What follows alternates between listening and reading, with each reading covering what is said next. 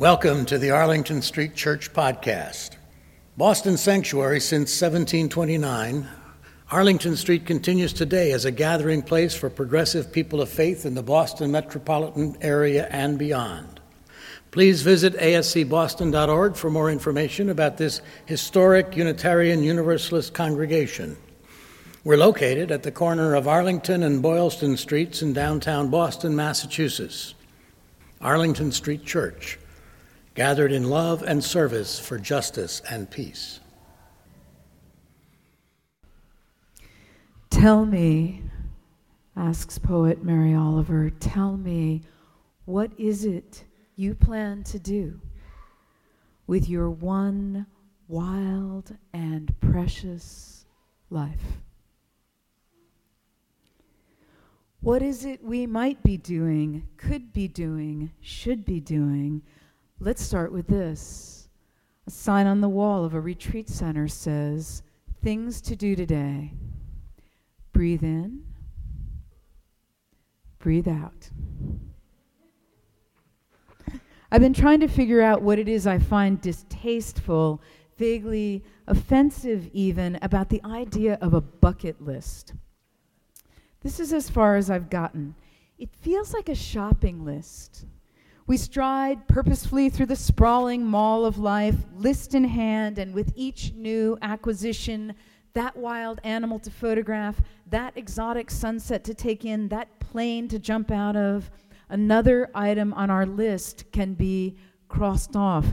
Been there, done that, check, check, check, check. And then when the bucket list bucket is empty, we kick the bucket. Is that any way to live? Tell me, what is it you plan to do with your one wild and precious life? In the late 1980s, my Provincetown parishioner, whom I will call Antonio, was diagnosed with AIDS, at the time, a death sentence. Antonio had always wanted to go to Italy to see the cathedrals, great art, ancient cities, beautiful countryside, and to meet his extended family, eat wonderful food. With about three months to live, he sold everything he had, quit his job, gave up his apartment, said goodbye to all his friends, and bought a one way plane ticket to Rome. When he arrived, things got complicated. He became very sick and went to the hospital. Somehow, when he disclosed that he had the virus, he ended up in jail. An Italian prison had not been on his bucket list, nor had using his short life savings to get out of jail. A friend flew over to bring him home to die.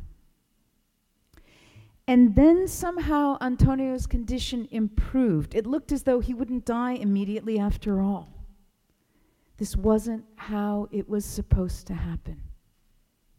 For years, defying all odds, he stayed just ahead of the treatment options that bought him more time. But with his last great dream in tatters, suspended between living and dying, he had no idea how to live. From the moment of his incarceration onward, he was, in every sense of the word, utterly destitute. Tell me, what is it you plan to do with your one wild and precious life? I have nothing bad to say about stretching and opening our minds to the unfamiliar, taking the leap into new experiences, testing the limits of our flexibility against unpredictability. Life is a movable feast. But novelty can be a drug. Being addicted to the next best thing is as much an addiction as our slavish duty to deeply ingrained habits. And even more important, doing more is not the only way to spend our time well. There must be a middle ground between squandering our lives, living in a stupor of technology or alcohol or food or slothfulness with little to show in the way of meaningful relationships, and chasing that often elusive next best thing, charging through the mall of life. What does it mean to waste time? Or worse, to kill time? Don was another parishioner living with AIDS, an artist and a gentleman. Somewhere there is a picture of us taken from behind. We are sitting on his deck, looking out over Provincetown Bay, our clasped hands suspended between two Adirondack chairs. The virus has gone to his brain, and his deep brown eyes are hollowed out. The photo is snapped the day Don stops speaking. So we sat holding hands, and we both knew it wouldn't be long now before I'd be scattering his ashes into a sunset. And we wept, both shattered and grateful. In the late afternoon, there was so much that remained undone, far more important there was the beauty of all that we shared the chance to have known art and music and a life free of drugs and alcohol, a life of friends and spiritual community. Don was dead within the week. Our time together on the deck wasn't on anyone's bucket list, but it had been steeped in appreciation against a glorious backdrop and filled with love. Was it wasted? French Renaissance luminary Michel Montaigne wrote that we are fools if we think that days without achievement are without value. What, he writes, have you not lived? That is not only the fundamental but the most noble of your occupations. Have you been able to reflect on your life? Then you have performed the greatest work of all. Our great and glorious masterpiece is to live. At the height of the AIDS crisis, some people disappeared without warning. Arlington Street's late Dick Pooler's lover, Frank, was diagnosed on a Friday afternoon and was dead by Sunday. The organist who played for my ordination received his diagnosis locked himself into his room, and ended his life.